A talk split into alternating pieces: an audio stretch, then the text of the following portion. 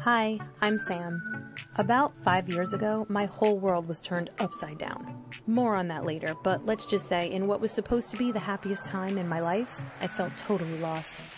You're listening to or watching my show, where we'll be talking with friends in healthcare, wellness, and holistic healing about real self-care. I'm not talking about pedicures and bubble baths. We're talking true acts of care to maintain our physical and mental health so we can truly live fearlessly and fulfilled. Say it with me, self-care is my job.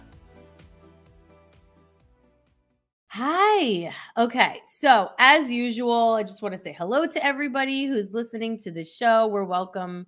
We're welcome. No, welcome back for another episode of Self-Care is My Job. I'm Samantha Long. I am a yoga instructor and a self-care mentor for moms. And self-care is my job, which is why, hence the name of the show. It should be everybody's um, up there in everybody's priority a priority list. Yes. So I'm going to introduce, I'm going to allow my guests in. As usual, I always have these amazing people that I get to connect with online and have a discussion. So hi, how are you? And hi, let us know a little bit about you. Yeah, so it's so nice to be here. Um, my name is Fee Simler. I am a trauma mindful business coach. Um, And I come from a few different worlds. I, you know, originally studied fine arts, actually. I have a fine arts background, and that's what I studied in school.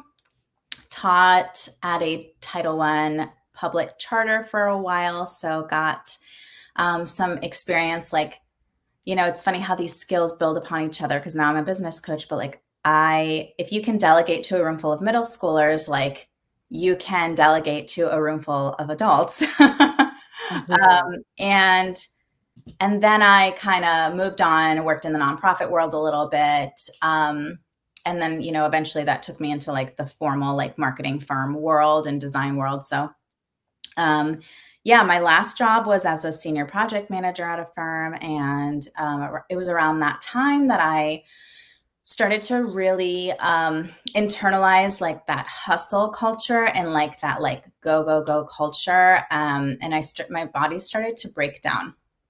Um, so now, um, long story long, you know, I, I started with my joints like hurting, and then it sort of worked its way up my arm and then down my spinal column to the point where I could not, I would wake up and I could not feel or move my body from the neck down, um, which was really terrifying.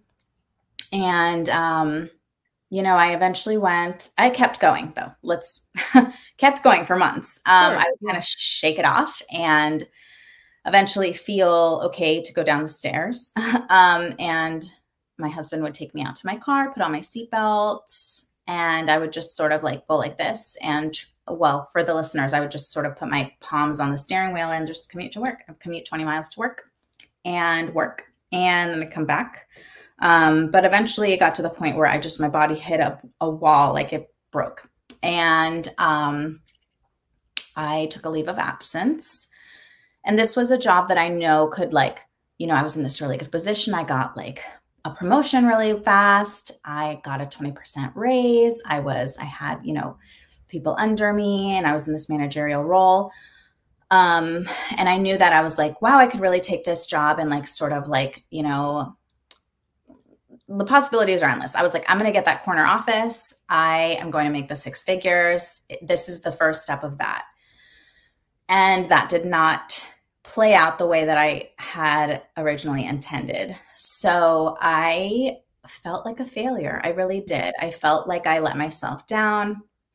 And like, I wasn't good enough. Um, and so, you know, during my leave of absence, I got surgery on my arm um, to fix my nerve damage. And I started to really take on self-care like a job. Like I would literally wake up and I was like, what can I do this week to help myself heal? Um, and I would do a lot of like breath work and, you know, stuff that's like physical and also like on that deeper level of like regulating your nervous system. And I knew that I had to slowly build upon each other, got good doctors that I trusted and all of that. So two years later, or this was twenty nineteen. So three years later, I, um, I now own a business, work from home, and integrate self-care like throughout my day. And my whole like philosophy for my business is to like tell people like, it's time to give the middle finger to manipulative business practices, hustle culture that dysregulates you, and to instead like put your humanity at the center of your business, because you cannot abandon your like human self and its capacity and limitations and baggage and all of that when you go into business. Like, it is impossible. You're still a human um, at the end of the day, whether or not you walk into an office or come to your um, to your home office. So I really um, have faith that my clients can build businesses from a space of joy, embodiment, and honoring themselves. So that's basically, it's like the opposite of what I came from. And it was just a, an unlearning of all of that toxicity that I had taken on. And I feel better than ever, to be honest, physically. Yes. Good for you, first of all. And congratulations on that entire, the entire story. Not just the fact that, you know, you have your own business now and that you feel better than ever, right? The whole thing, soup to nuts, because that's a part of your process. Yeah. Just like we all have these struggles, challenges that are a part of our story, a part of our process that are kind of necessary to work through in order for things to come up in the process so that we can become aware of what we actually need to work on and or the type of self-care that's actually needed to get us to the next level or to actually have us living the life that we truly want. Yeah. So thank you for telling us all of that. Um, For anybody who's watching, by the way, yes, I have changed my location. I'm taking up space in my house. Yes, I've decided to do this on the floor of my dining room tape, of my dining room today. Because like, normally I'm like in the basement with like the, you know, I'm sure what most people think is like, you know, pr- this gorgeous like like basement studio, which is bullshit because it's just like my one little corner in the basement um, right near the laundry, you know, like. Yeah. But I'm, like, I'm changing location today. I'm taking up space. So um, thank you again for sharing us, sharing with us all of that. Um, I'm just going to relate with you for a moment in that I also have a background in the corporate world and I was in publishing. I've told this story quite a few times, I'm sure, on this show already, but was in publishing, Um, working in Manhattan here for about ten years prior to having my children and leaving that that space. And yeah, I mean, sure, I completely embodied on a level that was very real, the hustle culture, right? Wow. And, you know, I remember, I think that the catalyst to me knowing that there was a need for self-care for me, that there was a need for change when I left that Um, arena and decided to become a stay-at-home mom, right? I knew that something needed, that something wasn't right because I had embodied that hustle culture so much that I felt even having stepped into the role of mother, which ideally would be, you know, could, should, right, feel like the most important job in the world. But I felt pretty much worthless because the fruits of my mm. labor are, you know, as a mother, they're not tangible. Right. You're not looking at dollar signs going up. You're not looking at the product at the end of, you know, your efforts. You are ideally not, you know, treating your child like a job, although there were literally parts. Uh, there were literally periods where I would do just that, not treat the child like a job, but treat motherhood like a full-time job or like a corporate job where I was like, you know, trying to make things just so. You don't yeah. even have that much control, really. So you got to let that go. But, you know, yes, uh, something was very, very off from the get. And the reason partly was because I had succumbed so much to that culture that it felt like stripping away, you know, my title and my salary mm. and the endless list of meetings of the day and the, you know, two hundred fifty emails per day that would validate me and my worthiness in some ways for a very, very long time. Those were all gone in a blink. So even though, again, I'm a mother now, I sh- this is the most important th- job in the world, so on and so forth. I didn't feel that way at all. Yeah. Right. So you fill your basket with all of that, and you fill your cup with all of these things that are kind of validating you. But what do you have to show for it if it all goes away?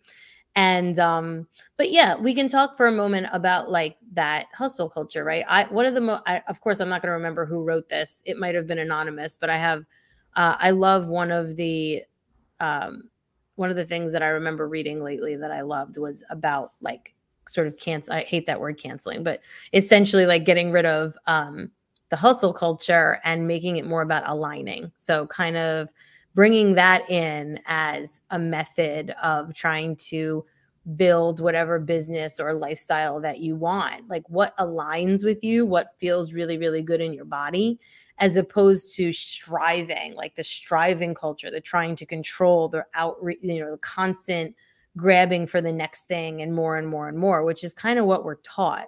Right? Yeah, of course.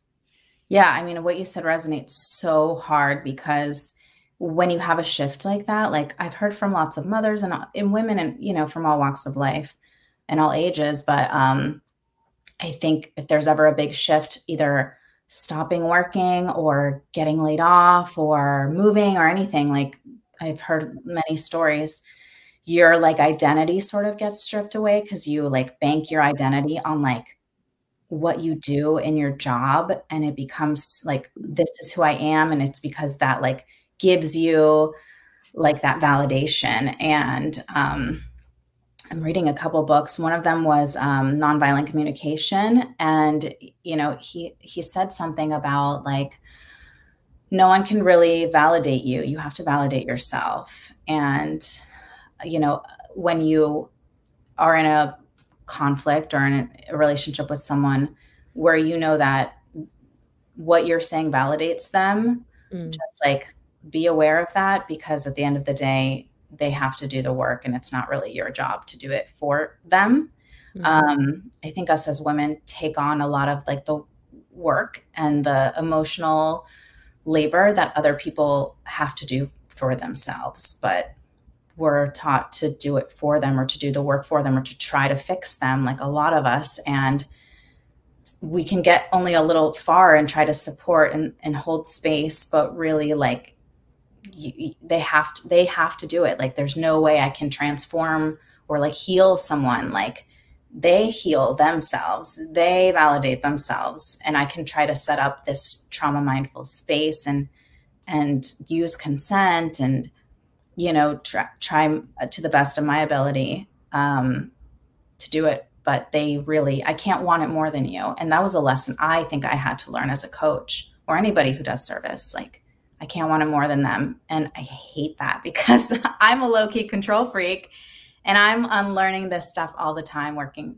with other people because, you know, everyone's so vastly different and their life story is so different. Yeah. I mean, I think the majority of us are trying to unlearn the controlling, right? Yeah. And that's literally what hustle culture has done to us is it's programming that makes us believe that unless we bust our ass to a level where you wake up and you're in pain or you can't feel your feet or whatever, that, whatever it is, right? I mean, for me, I, like my biggest story around that is, of course, how I came to yoga, because I had such unbelievable shoulder and neck pain and shoulder blade issues and all of this from being at a computer or on a plane all the time. So I had a happy ending to that because I was able to see that I needed after, you know, you know, uh, when I couldn't see that I needed five martinis after work, when that wasn't the answer, it was yoga. And sometimes it was yoga and then five martinis, yeah. but um, way back when, yeah. but it was, uh, you know, so there's a happy ending to me seeing that I needed to do something about what my work was, the symptoms that were showing up based on how hard I was working. And, you know, of course, now in retrospect, having learned what I've learned, it wasn't just about sitting at a desk all day. You know, the tension in my body was literal anxiety taking on um, like a physical manifestation inside of me and having an effect on me in the body, which of course yeah. now, of course, I know all of this now. I had no clue that any of this existed back then. Totally. But and bodies are always trying to protect us. Yeah. The body keeps score, as, um, as the amazing book tells us. Yeah. And it's really about, um, so going back to that culture, right? Like, not only does it teach us that we have to bust our ass, and that it will be a struggle. It will hurt, right? Like, how many of, I mean, I talk about this all the time, and I don't know if you've experienced this, but like growing up, I actually learned from my family always like talking about their struggles as if their struggles being more than someone else's makes them a better person or, or mm. adds to their value because their life was harder. So it's like, yeah. you're actually t- telling me, you're modeling for me that that the world is going to reward me the harder that my life is in some way, shape, or form, that I have busted my ass hard enough to be able to, to be worthy of that salary or that title or whatever. So that working harder and, and, and it being harder for you is actually what's going to create the success, or that, that it even is success in some way, right. Which is very scary. There's a lot, there's a lot there. There's yeah. like, you know, the harder you work, the more successful you'll be. That's not necessarily true. Some yeah. people, I know people who work like three days a week and they have six figure businesses. They have five figures coming in every month because they've done the work on the front end and they've, you know, done all of these things. And that doesn't mean that like you or I could do the exact same things they do and have the exact same results, because, and that's why I like working one-on-one with someone, um, because it's so different. So it's nuanced, and to say like, the harder I work and it has to be hard and I have to be grasping and I have to bust ass and like, you know, be a machine. And that's what's going to get me that success is like, it's like a, it's a one dimensional thing. And we have to just really be like, is this true? When I get into like a tizzy in my brain, I ask myself two things. I say, is this true? And I say, do I want to give this attention? And it's just asking and getting curious without you know, without judgment, which is something I've learned from doing so much damn yoga mm-hmm. over mm-hmm. like since middle school. And it, it's, you know, and sometimes I'm like, maybe it isn't true. Huh? Okay. That's interesting. Like, that's interesting. Where did I, where did I learn that from? And I think I wrote like on social media yesterday, like I started during this journey to ask myself, like, when and why did I learn that I need to break my body to work? Hmm. When did I learn that I needed to break my body to be successful? Mm-hmm. How did I learn that? How did I, who taught me that?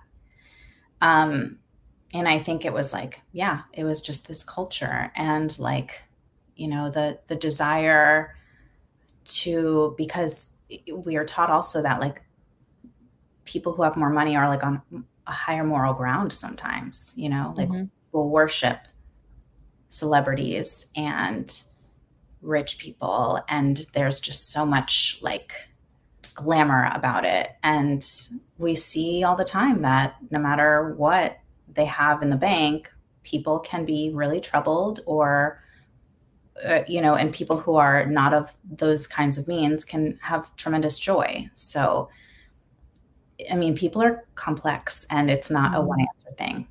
It would be nice if it was. Oh, but- yeah, of course. It would be nice. I mean, it's just like I say all the time to clients who are trying to prioritize their self-care. You know, that's a struggle in it in itself, is to be able to even prioritize yourself over the needs of everyone else or over the needs of your supervisor or your career or your job or anything like that. Um, and, you know, we wish that it could just be this little switch, but it's really not that simple. And, um, but it kind of leads us to a little bit deeper into the conversation we want to get into of just like what comes up when you decide to make a change, right? So whether that means leaving a career or a career change or leaving, you know, um, your company that you're currently at to potentially start your own business, or whether it is having kids, you know, or like anything. When there's a major life transition such as that, that's when all the shit comes up. That's when all the mirrors come up. Take a look at this, take a look at this. And like, I'll give an example, since we were talking also about like storytelling, right? And like having that be like the way that we get to connect with each other without, um, without saying like, I'm going to sell you on this, I'm going to sell you on that. Like yeah. my whole thing is to share my journey.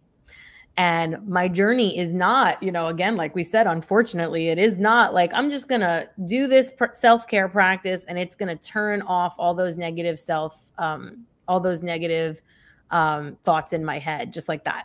It isn't. It's an ongoing, just like yoga is an ongoing cumulative practice where the overall goal is to prioritize myself and nurture myself in a way that puts that puts me first on an energetic level yeah. so that I can feel powerful, so that I could feel confident, so that I actually am changing my own frequency on a much larger level and that I can get my, what I what aligns with me that way so that I can actually be ready even for when opportunities come up, but also send a, send a, send a message out that says, I actually am worthy of whatever aligns with me. I can attract that and I can accept that into my life. I can receive, um, or at least that's how I take it, right?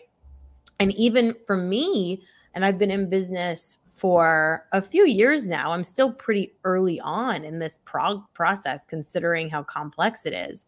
Yeah. But I've been very vocal about how loud my inner critic is these days. And this is, like I said, a couple of years into business. And I think that most people would assume, right, that I've been doing this for a couple years. I have some private clients. I'm running some um, online offerings. I teach tons of yoga classes per week. I get in free front of people all the time and teach, you know, like I think that a lot of people would assume that that must mean that my confidence level must be out the roof. Yeah. And I can't possibly have anything in my head going on saying you're bullshit.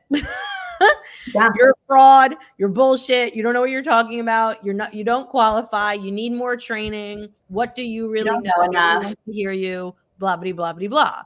Oh, yeah. So this is an example, my own vulnerable share of an example of what goes on. And I've come back to the basics as far as, you know, what self-care in my toolbox that I'm going to use to combat that, right? That's working-ish for me nowadays is coming back to the basics of like gratitude and affirmations. And admittedly, I was skipping over that shit for a long time because why? Because, oh, I've gone down this path so many times. And now I've learned about trauma. So now I'm going into that realm of trying to like resolve my trauma and seeing what comes up for me and why and going into the root cause of things. And all of that is well and beautiful. Yeah. But what, but what happens when I go too far in that direction? And now I've lost touch with the basics of like, you know, just being grateful for the opportunities that I am being given and, and celebrating that a bit so that I can actually feel like, okay, maybe all of these are exact examples to combat all of these negative thoughts that are going on in my head. But anyway, that's my personal experience that's going on with me right now. I'm sure that you have probably worked with so many people who experience things like that. Yeah. Yeah. I do too. Um, yeah. That's like, you know, that's everyone. I always say like, if you want to do shadow work, start your own business. Yeah. Because nothing is going to come up more than if you're, you know, starting, especially like, even if you're not starting from zero, right? Like it's still, you are the finance department, the marketing department, the sales department, and you're doing everything for the first time. Even if it's like year two, year three, there's a lot of still a lot of stuff where you're like building up and you're going up the mountain. And um, it's going to be a little while before you feel like maybe you get over the hump. And that's okay too. Like I'm okay with taking things a little more slow and normalizing that. A lot of businesses actually take like two or three years to really feel like more comfortable. And we see many overnight or under a year, like zero to six figures in sixty days or whatever on the internet. And I'm like, that's great that they did that. But we know that there's a lot of people who do it slow and steady instead. And that's okay too. I just want to normalize that because it's great that people are like celebrating their wins, but we can't take it as the standard because then when we don't do this thing, you know, in a, in our first year of business, maybe people feel like a failure or a fraud. And it's like, well, no, just like homegirl just was saying that like she does this, she did this thing that like maybe, you know, most people don't do. Or maybe people have, you know, a previous, like, like you said, you worked in corporate for ten years in Manhattan. Like not everybody had, I worked in the marketing world. So when people are like, wow, you're so good at Instagram, or like, wow, you're so good at like creating content. I'm like, it, I got paid for it. And I did it every day for myself and my clients. Before that, I studied photography and video in school. And so I'm like, I, if you are learning this now and it's a learning curve and you get frustrated, know that like, I'm good at it because I practiced it. And also I have years of experience like in my past. Mm-hmm. So, you know, it's not, some people aren't like playing on the same level field as you are, and they won't check their privilege and say like, oh, by the way, I also, my, my husband's also like a professional photographer and I've been, you know, an influencer for the last fifteen years. Well, no wonder you like went from zero to like six K or whatever in a month. Like, so that's something I also have a bone to pick with, with a lot of people that I see online. I'm like, just check your privilege. I don't care if you get bankrolled for your first business. I don't care if you like have fifteen, ten, whatever years, or if, you know, you have some other privilege, that's fine. Just like, don't forget to tell that as part of your story, because that way people aren't like, well, why am I not doing it like her or like him or like them? Well, there's different life story there, and there's different skills and paths. So you can't compare your first step to like somebody's first step in their tenth year, right? Mm-hmm. It's not something.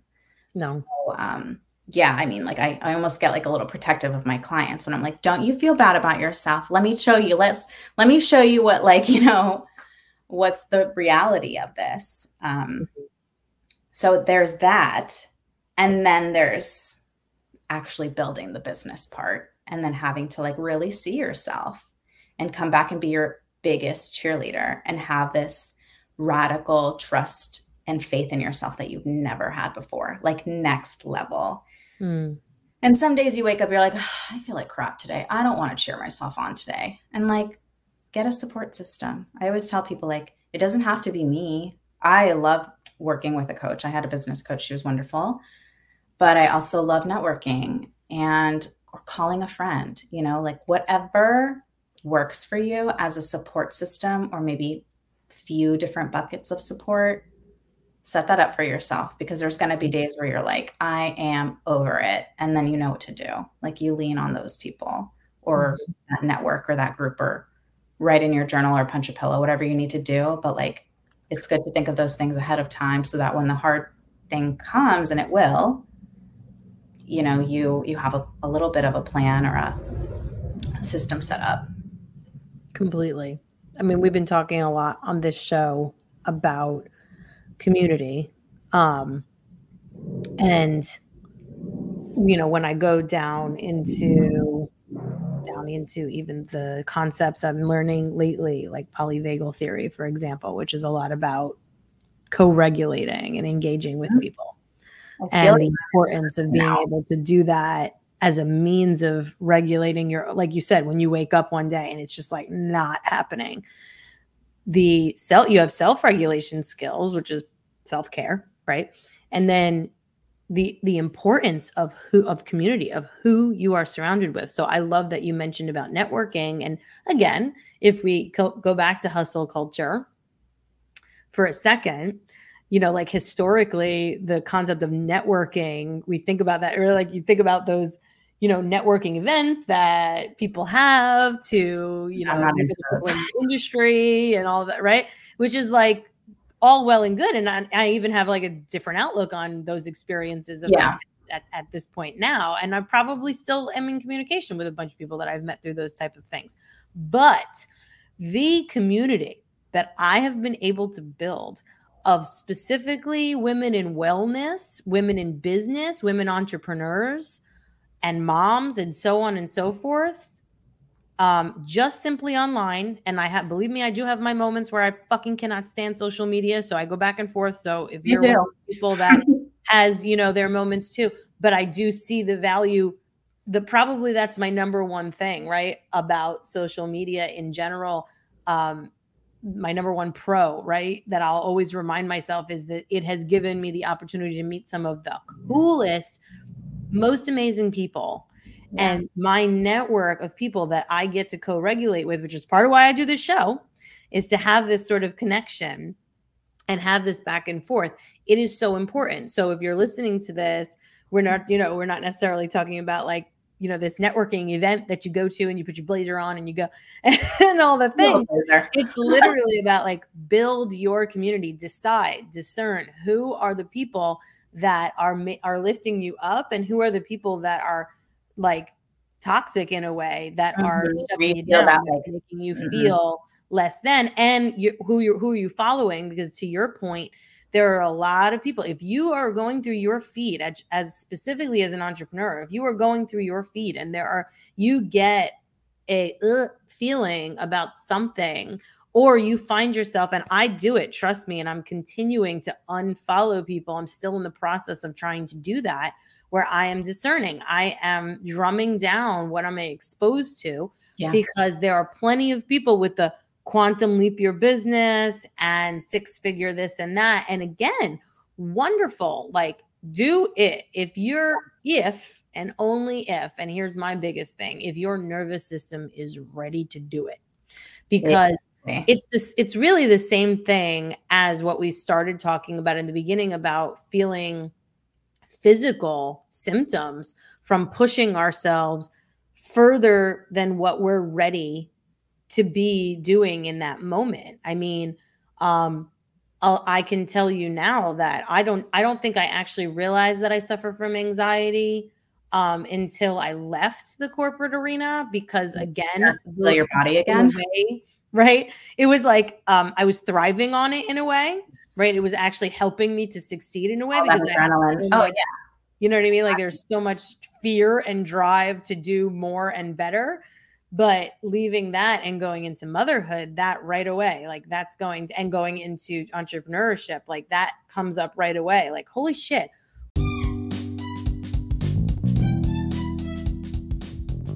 Hey, everyone. First of all, I want to thank you for showing up for this episode of Self-Care is My Job. Um, your um, following and your listening of the show is incredibly important to me. So thank you again.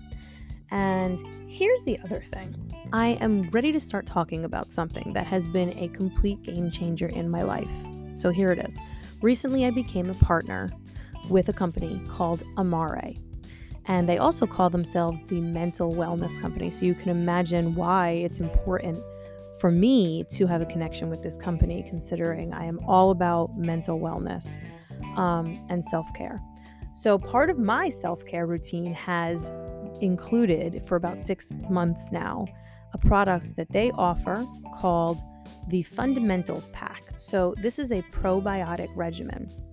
It consists of three different probiotic blends, one that helps the health of your brain, one that helps the health and balance of your gut, and one that actually focuses on the vagus nerve. So if you have never heard of that before, it's the nerve that runs from your gut all the way up to your brain.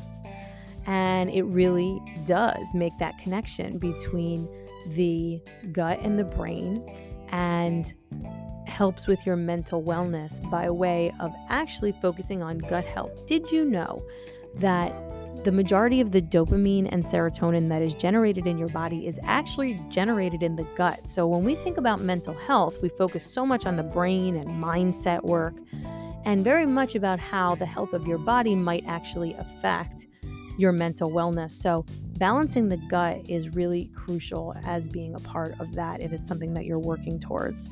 So I'm going to include a link to the site, the Amare site, where you could view these products um, in the description of this episode. And I really encourage you to reach out to me if you feel like you want more information, or if you want to chat about it and the benefit, the benefits that it has had in my life, which include, but are not limited to, obviously an improvement not only in my mental health, my ability to stay calm and grounded, my focus. The next things that I started to notice as I stayed on this regimen for a while, my hair, skin, and nails um, started to improve. My environmental allergies reduced by about seventy percent this summer, which was crazy.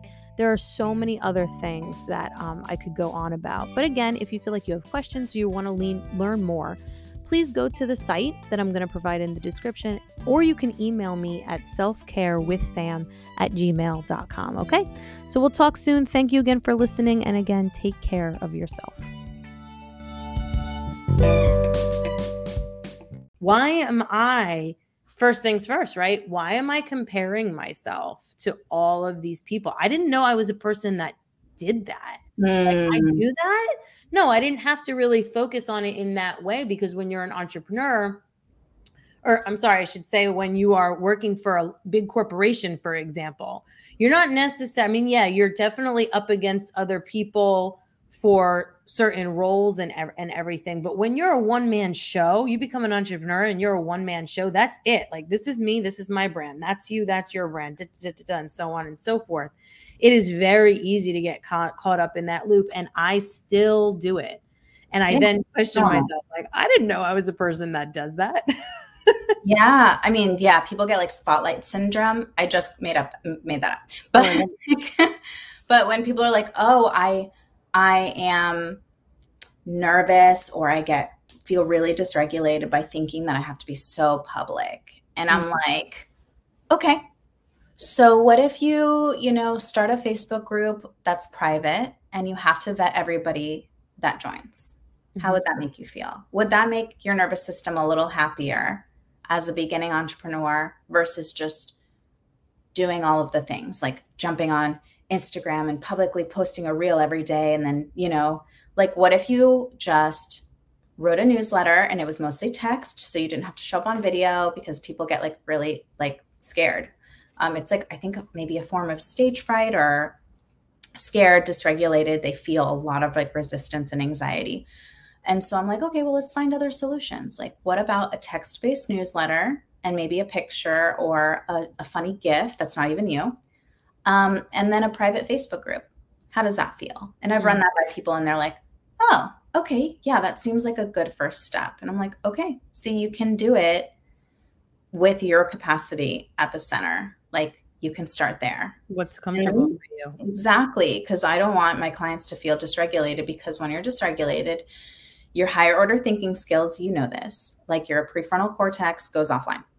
Mm-hmm. And you are cannot make these big executive decisions because you're stuck in fight or flight, and you are like, you're there in fight or flight, and your body is trying to do what's like at the bottom of the totem pole, which is like, regulate and make sure you're safe and you're not like in a threatening situation. Mm-hmm. And so you have to make so many executive higher order decisions as a business, or like as a business owner, or even as like a professional or as a mother, right? Like, so it's good to first take care of that nervous system, so then you can set your brain and body up to start to make those harder decisions. And that's why I'm like always continuing to like educate myself in trauma. I've done like, you know, continuing education. I started in twenty eighteen um, and got a trauma, like a community, like trauma informed community, like outreach certification through with a nonprofit here in Florida. And then, you know,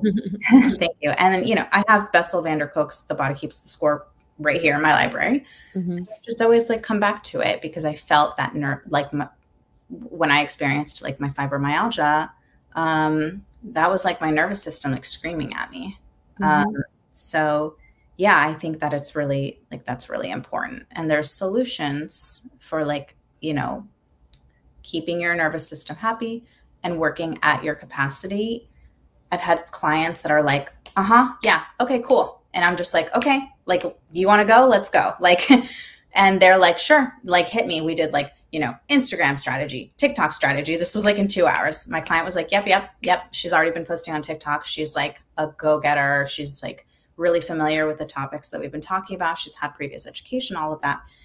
And then there's like clients that, you know, I just finished um, working with a client where she, she has a tremendous story, and um, she's really been through it in a lot of ways. And so we like talked a lot about like, you know, feeling motivators, like how does she want to feel in these different like life buckets, like work, health, um, you know, interpersonal. And then we, then we're like, okay, well, what's like one goal for the month or for the quarter that you can um, implement, and a habit that can help you feel those things? Mm. Completely different, right? Like, and we worked about the same amount of time between client one and client two. So it really is like about me asking, like checking with my clients and seeing where they're at. And then like, okay, cool. Well, this is like, because if I were to throw fifty things at someone, they're like going to be like, uh-huh. And then they're going to be like, forget it. I don't even know where to start. I'm overwhelmed. So, mm. um, yeah. Everybody, everybody's brain also works very differently. Like I, I also, you know, going back to once again, you know, congratulating you and even thanking you for putting a trauma-informed community first and making and prioritizing that, because here's where we're at. Like, we are in a new game in culture right now where we're starting to understand that everybody is um, responding to their experiences and not necessarily doing this consciously. Some of us are very conscious of it, but one of the, you know, you even noted before about, you know, having stage fright or being um, fearful of um, certain modes of marketing, especially on social media and so on and so forth. Um, on one hand, everybody, again, you know, ha- everybody is comfortable with different things. Um, Everybody's like, mine works differently. So obviously the mode by which you're going to be to get your marketing done as an entrepreneur might be different. But you also have a tons of coaches and advertisers and so on and so forth out there who are screaming at you that you need to go live. You need to put out video. You will not be success. This is success. Like telling us, to, you know, and, and just bringing it to more of a general sense, right? Yeah. Whatever in our current culture is telling you what success looks like. But we always have to not only find a mode of self-care to come back to conscious living first, and then from conscious living, decide for you what is going to feel right for you to be your mode of marketing, or to be your way that you want to tell your story, or how you want to be portrayed versus just like showing up like this person did.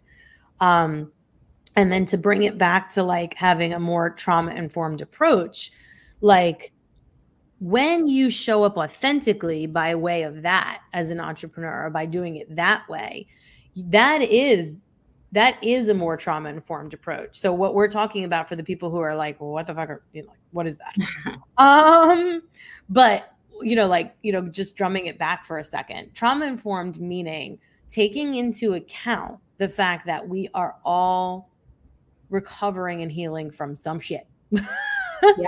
in a nutshell, right?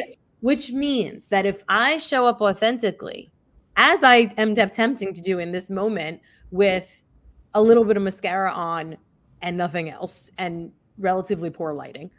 Um, if I'm showing up authentically and showing you my actual life versus showing up every fucking time in full makeup with the filter also, and the perfect lighting, and my husband's a, a photographer or what, you know, or whatever it is, right? And showing you fully a highlight reel of my life, as opposed to actually showing you what life really looks like for me, and, and, The, the good, the bad, the ugly, right? Yeah. By doing that, and by getting okay with yourself to be able to do that, you are actually contributing to a more trauma-informed world, because you are making it okay to be you, and you're making it okay for someone else to be them, the real them. And I do, I have a real, I, I have to be honest with you, you know, and, and, and I know you're going to agree with me based on your content. You know, I have a real problem, especially in the coaching industry. I have a real problem with people showing up in that fully filtered, one hundred percent manufactured, and um, very calculated type of approach, because, you know, you're sitting here trying to help people, you know, live to their live, live the life that they envision, right? Like keeping it general, right? Like live their best life, or really, um, yeah, like really cultivate the life that they really always wanted versus just doing, going through the motions and, and living unconsciously, right? Wonderful. perfect. But how can we do that when we are bombarded with um, stuff not only that isn't really possible for everyone? So that's a big part of being trauma-informed too, is really getting to the crux, like you said, of like what, when you have privilege versus when you, when you don't, and taking that into account. But how can we sit here and, you know, throw out only things that are filtered and perfectly manufactured and look wonderful, and not also expect people on the other end to be triggered by this? Like, again, not that it is technically, just to clarify, not that it is technically my responsibility to manage when you're triggered, right? As a person, if you're triggered, it's your responsibility to check in with yourself. And that's when those, you know, shadows are coming out to and saying hello and asking to be dealt with and all yeah. that good stuff. Sit down, have a cup of tea. Right. But I can't, you know, it, it is, it's not very trauma informed to come at. Um, so it, hopefully if somebody's listening to this and, and has struggled with showing up online, right?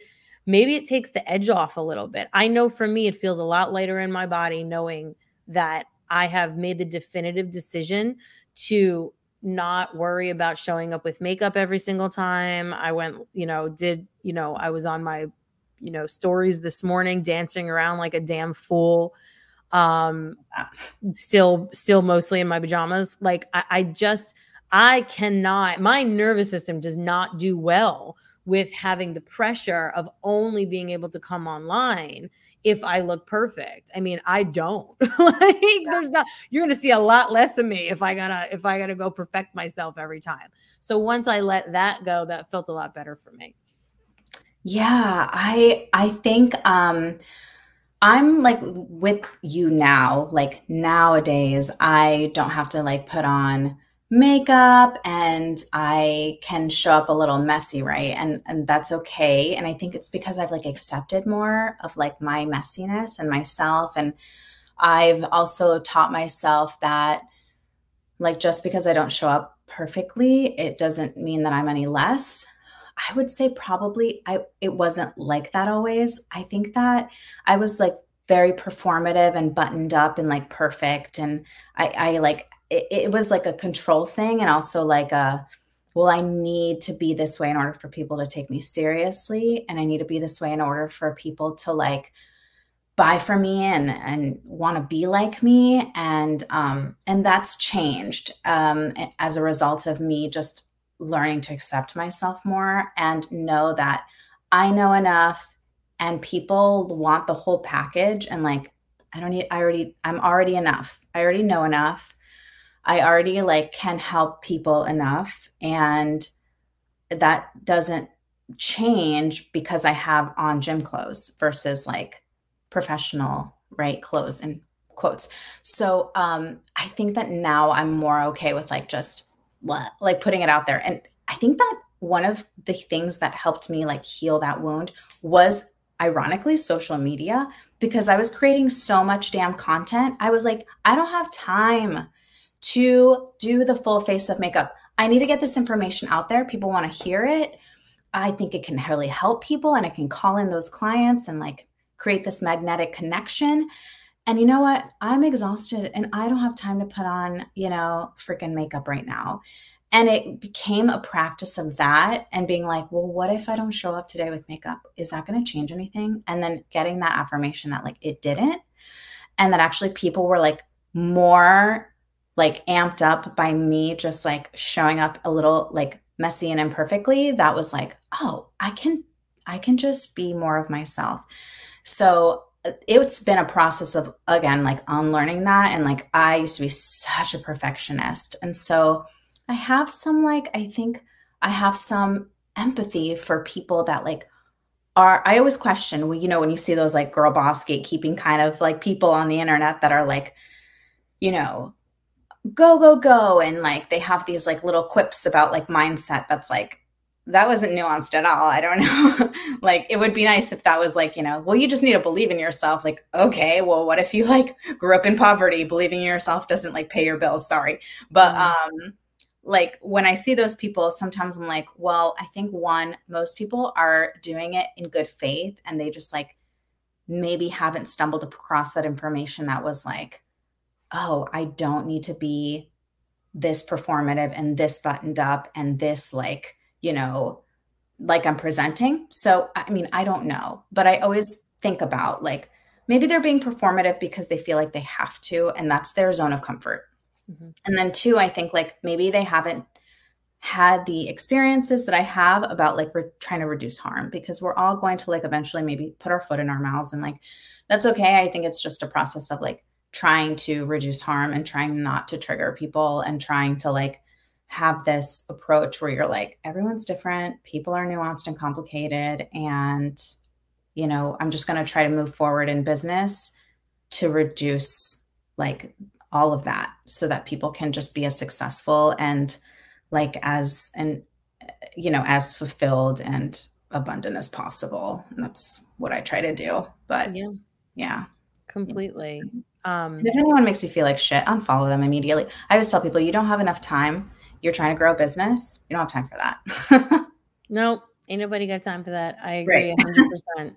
Um, it's one of those things, like, um, we, we sh- ruminating is a, is a tricky thing, right? If you find yourself ruminating, meaning overthinking or, you know, second guessing yourself, mm-hmm. and all of that stuff right then and there, that is a moment where you can offer yourself care. You can offer yourself some introspection and say, you know, get a, get a, just get a pen and paper out and start journaling, start writing down, um, you know, what you're feeling, where you think it might be coming from, what specifically triggered this, potentially where you feel it in your body. Yeah. Um, there's a lot of, um, there's a lot to be gained. And I guess this is my, like, bringing it on home part of the conversation, like, back to self-care, right? There's a lot to be gained in um, being super conscious and intentional about your business and about the things that are affecting you in your business and the things that are going great and the things that are going not so great. Um, and I think the part of the problem is what we were taught, you know, coming back again to what we mentioned earlier, you know, what we were taught success is. So a yeah. lot of the time we're just trying to get to the end. We have a vision. We're trying to get there as fast as possible, um, or we're trying to grow the income as fast as possible and whatever it is. But um, there's so much to be gained by slowing down and actually being a little bit more conscious about what's coming up in the process, because you know, healing isn't linear. That shit is going to come up no matter what. You're not skipping over the step. You're not skipping over it. It will come up for you. So, you know, just allowing yourself some space to actually unpack some of it. Um, and again, this goes mm-hmm. not only for people who are starting a business or in earlier stages or in not so early stages, but it's for people who are, tr- life is transitioning. Life is changing for you right now. Um, many of us are in that state, regardless of what the hell is even going on in your career or your, your personal life, yeah. because we're coming, whatever, wherever we're at in this pandemic situation. I have no idea. I don't want to say we're coming out of it. Who fucking knows? But, um, you know, people, the world is, is we're coming back to life a little bit, right? The people are coming out again.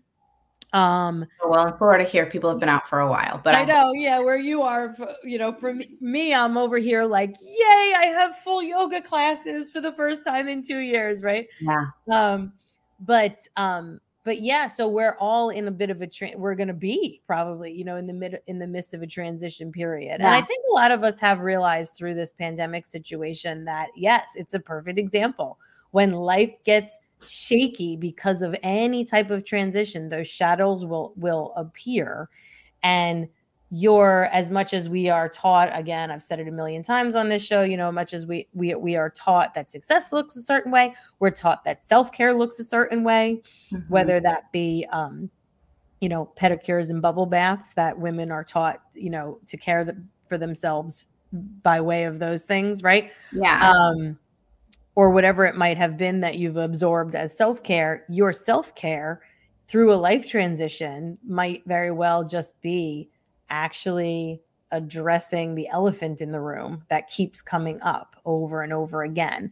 If you find yourself, like we said, you know, second guessing yourself, um, feeling that visceral fear and anxiety come up when you are about to do a video or you're about to get on the phone with a potential client or whatever it is, like actually allowing yourself some space and time to sit with that.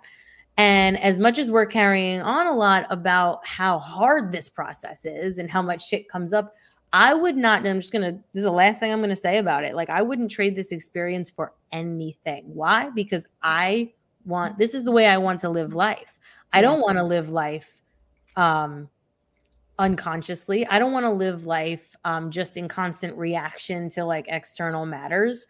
I want to live life where I know exactly um, the root cause of a lot of things that are going on for me. I want to, I want to live life in awareness. Um, and I also want to a hundred percent chip away at as much of whatever it might be, as much trauma that is blocking me as I possibly can in this lifetime. Do I see myself coming out the other end, some sage or some like a hundred percent, you know, evolved and enlightened person who had, now has zero trauma? No, yeah. Not in this lifetime, at least. I'm sure that's not going to be the case, but I choose to be on the path that is in that traje- trajectory. I choose to live consciously and, you know, being on my own in this career space allows me not only the opportunity to be creative and intuitively like come just do things my way. So that's like one way of, of one benefit of being in this space, right?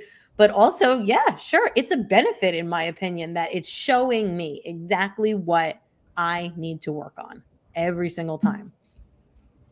Yeah. I think that, I mean, like a lot of things, like, Like healthy habits, I am obsessed with James Clear um, and the science behind habits. Um, and I think that self-care and, you know, whatever that whole world is, besides like pampering and bubble baths and manicures and stuff, like that's a practice. And it's not like people are lo- people love going to the gym like really hard for like a week, but like tell them to, you know, change their lifestyle and go like once a week, maybe for, for the next three months. And that's more challenging for, I think for me, for many people, because that consistency is, mm-hmm. is tougher than just going balls to the wall um, for a short period of time. Like that for me, when I, when I like, you know, think about what's easier, like, yeah, going balls to the wall for a short period of time. And then you're like, ah, it's over.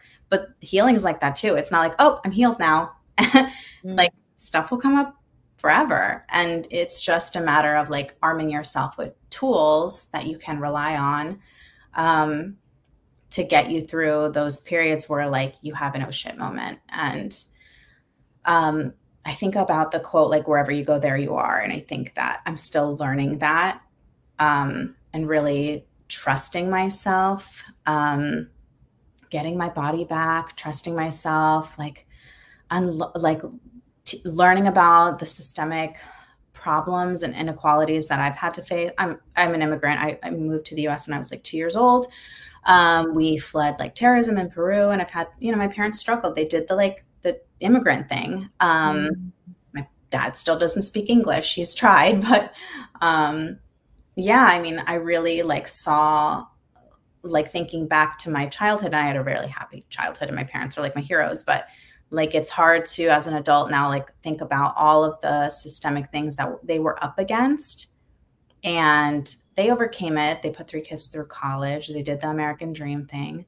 Um, but to be like, wow, they've, they didn't have to, but the systems are so messed up that there's like, they, they struggled more because of it. And it's hard to, to look back at, at your life as an adult and as like an immigrant, like Latina woman, and be like, okay, well, like, you know, it's heartbreaking to think back and to be like, I wish I could protect my parents more. And so like, of course my brain goes to like, well, I just need to work really hard and then I can like, you know, buy them a house or something. And like, it's just, it's having to unravel that, like that, that yarn. Everybody has their own like mess of their life, and having to like really like pull the strings and make sense of it and, and align, right? I heard you say that word earlier, is like align and do it in a way that makes sense. And doing this work while you like build a business or like go through your professional life or whatever, like, yeah, building a business that honors like your capacity takes longer typically. Mm-hmm. Um, but so that's why I do like six month, like one-on-one mentorships too. Like I, I started offering it this year because I'm like, six weeks isn't enough.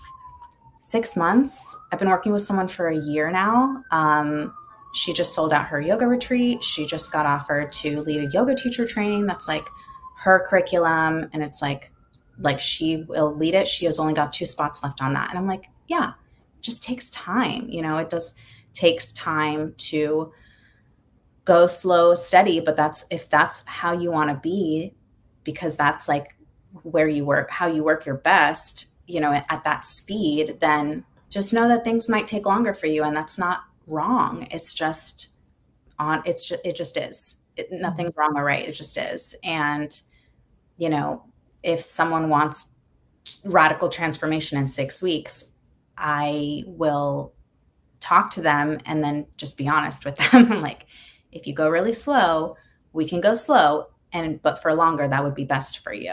Of mm. course, like, you know, there's a lot of other factors, but I always try to like, you know, give people the right expectations and the right information about what to expect about building a business, because it's little, it's building those little blocks over like, and then experimentation, trying, licking your wounds when something doesn't work.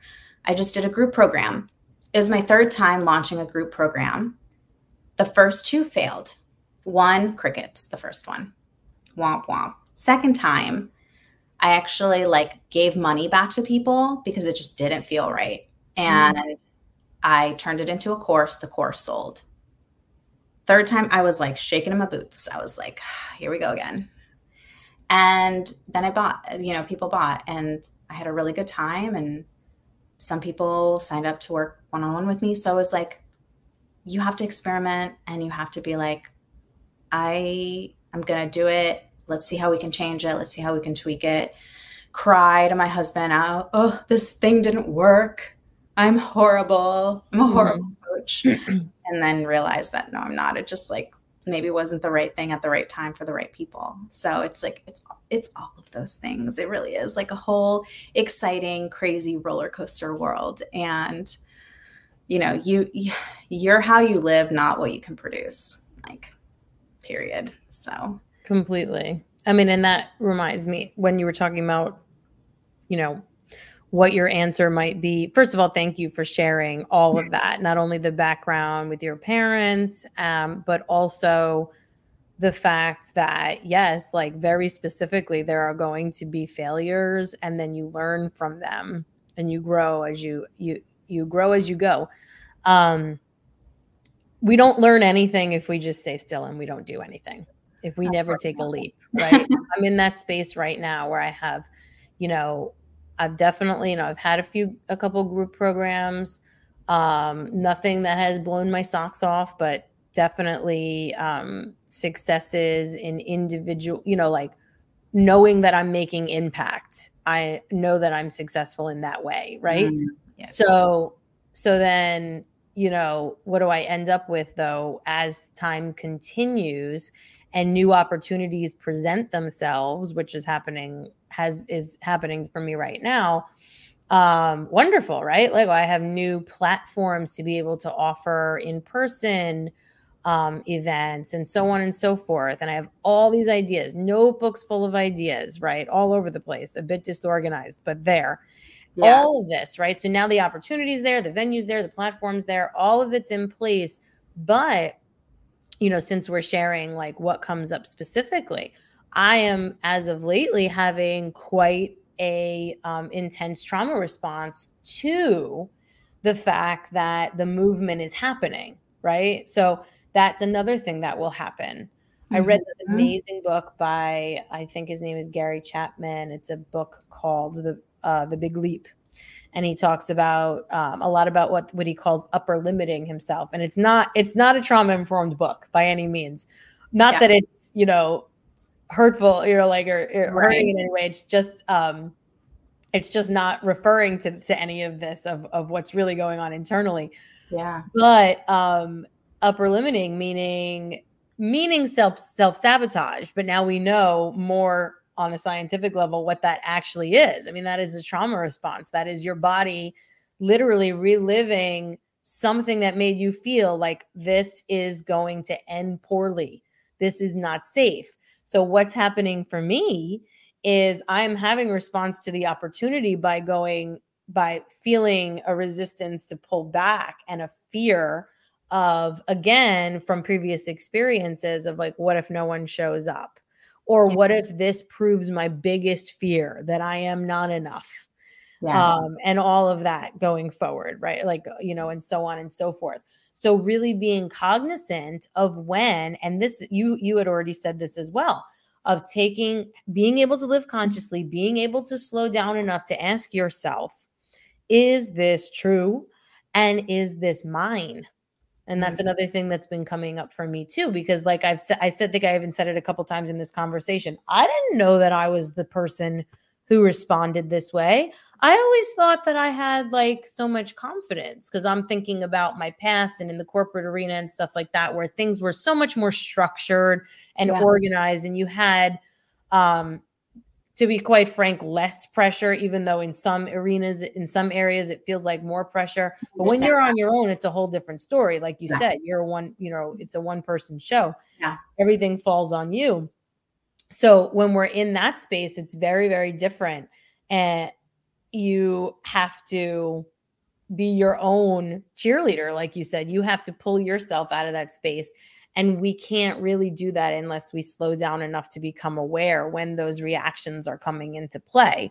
That's where I'm at. So I appreciate you talking about, you know, very candidly about what, um, what can happen, and the fact that you're still learning from things that you view as a failure, but in fact, it's just a growing experience, having a growth mindset, being like, I don't identify with this thing being a flop that I put out. I don't identify that. Like I am, I am the person who put out the flop.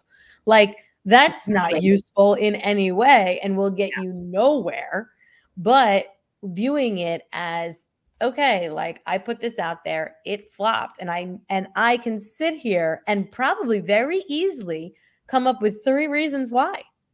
Cause like I, it, I birthed it. So I can tell, I can, I can look at this and say to myself, and even if it is something that I'm willing to look at myself on, like one of the reasons I didn't promote it enough, for example, right? Because why? Because I was too scared to get on and talk about it.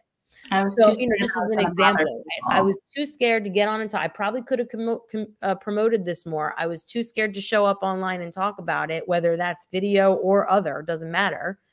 Um, and so that leads you to something that you will learn about yourself that you can elicit support to work on. And that's, yeah. I think, the last piece I'll say. I know I said that already. The last piece I'll say is that you don't have to do this alone. That yep. there is no, there is no badge of honor for doing this work alone. That's why coaches exist. That's why we're here, because this, this is co-regulation and co-creation in process. We are not supposed to be doing this in silos. Why the network, the community is so important that you're in. Yeah. We're a communal species. Like humans are meant to live in community and support each other.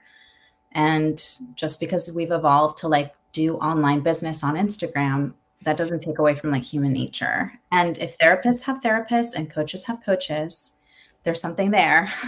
So Completely. I, I'm all about like getting that support when I need it. And yeah, I mean, the second launch that I had that was like a failure, I was like, this doesn't mean that I'm a bad coach. And it doesn't mean that I'm a failure or that I'm bad at what I do.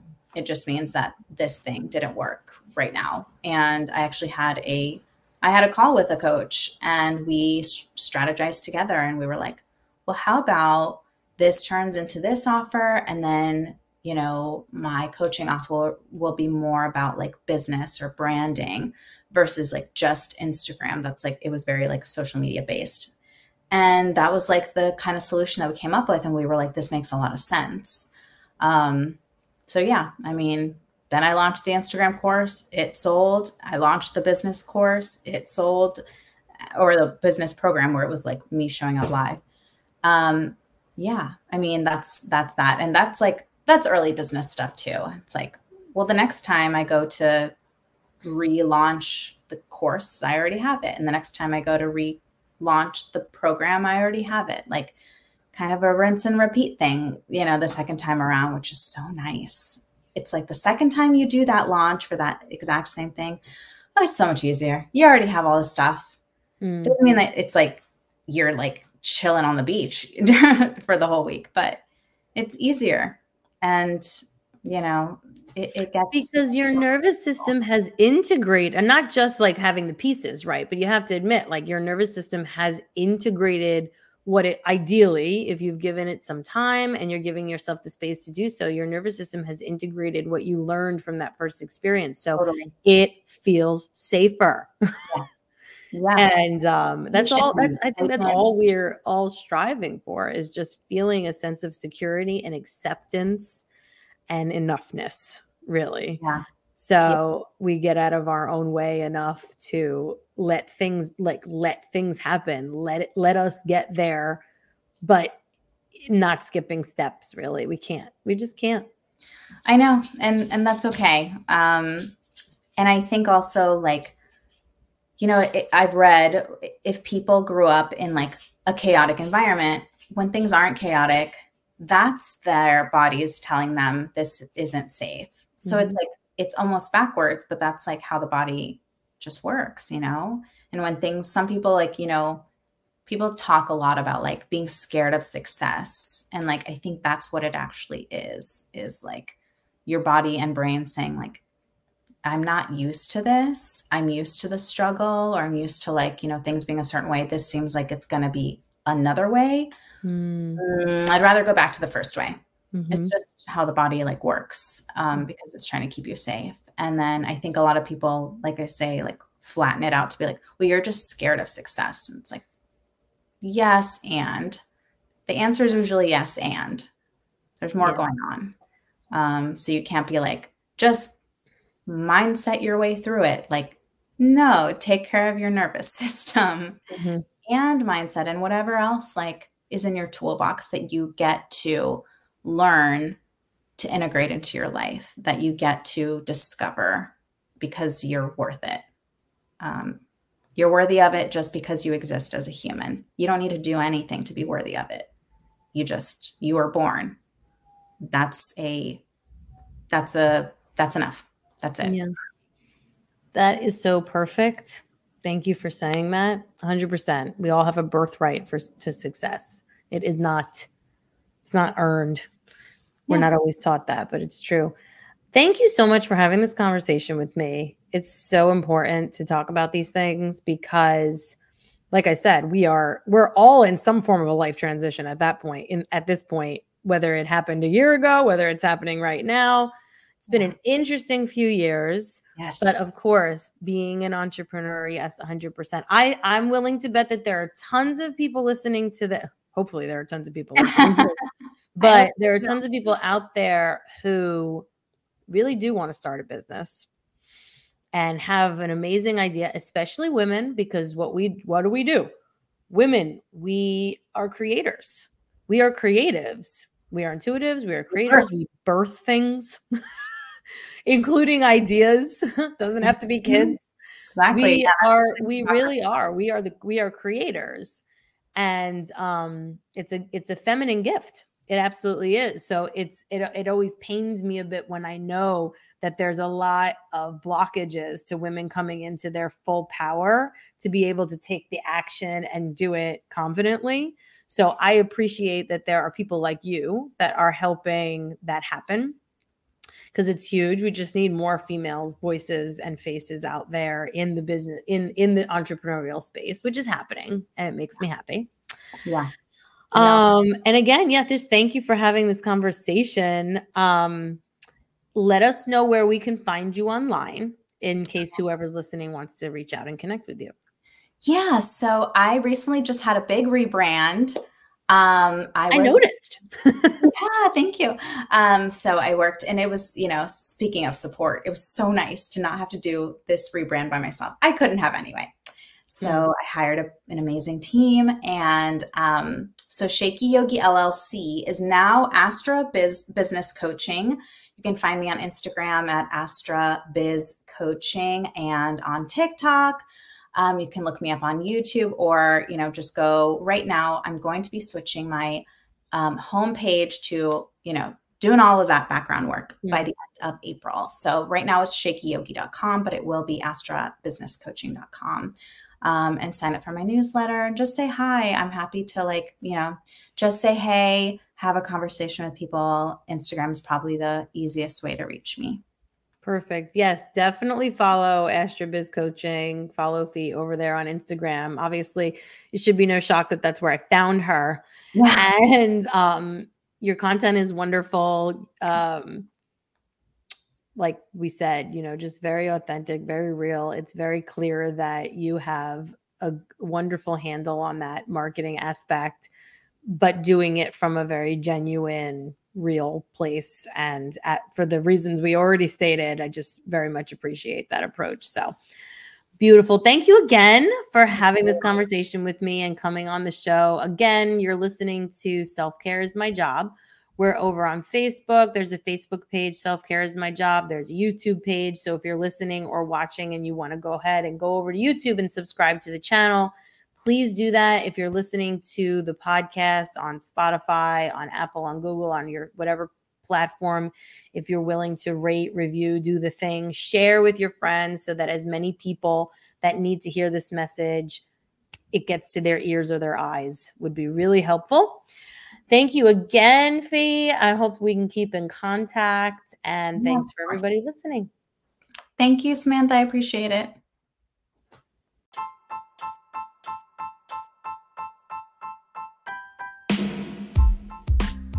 Hey, thanks for listening. Hope you enjoyed. Hopefully you will like, share, and follow. And if you want to stay connected, find me on Instagram at the underscore aligned underscore heart, or you can visit my website at aligned heart dot net. Take care of yourself. Say it with me. Self-care is my job.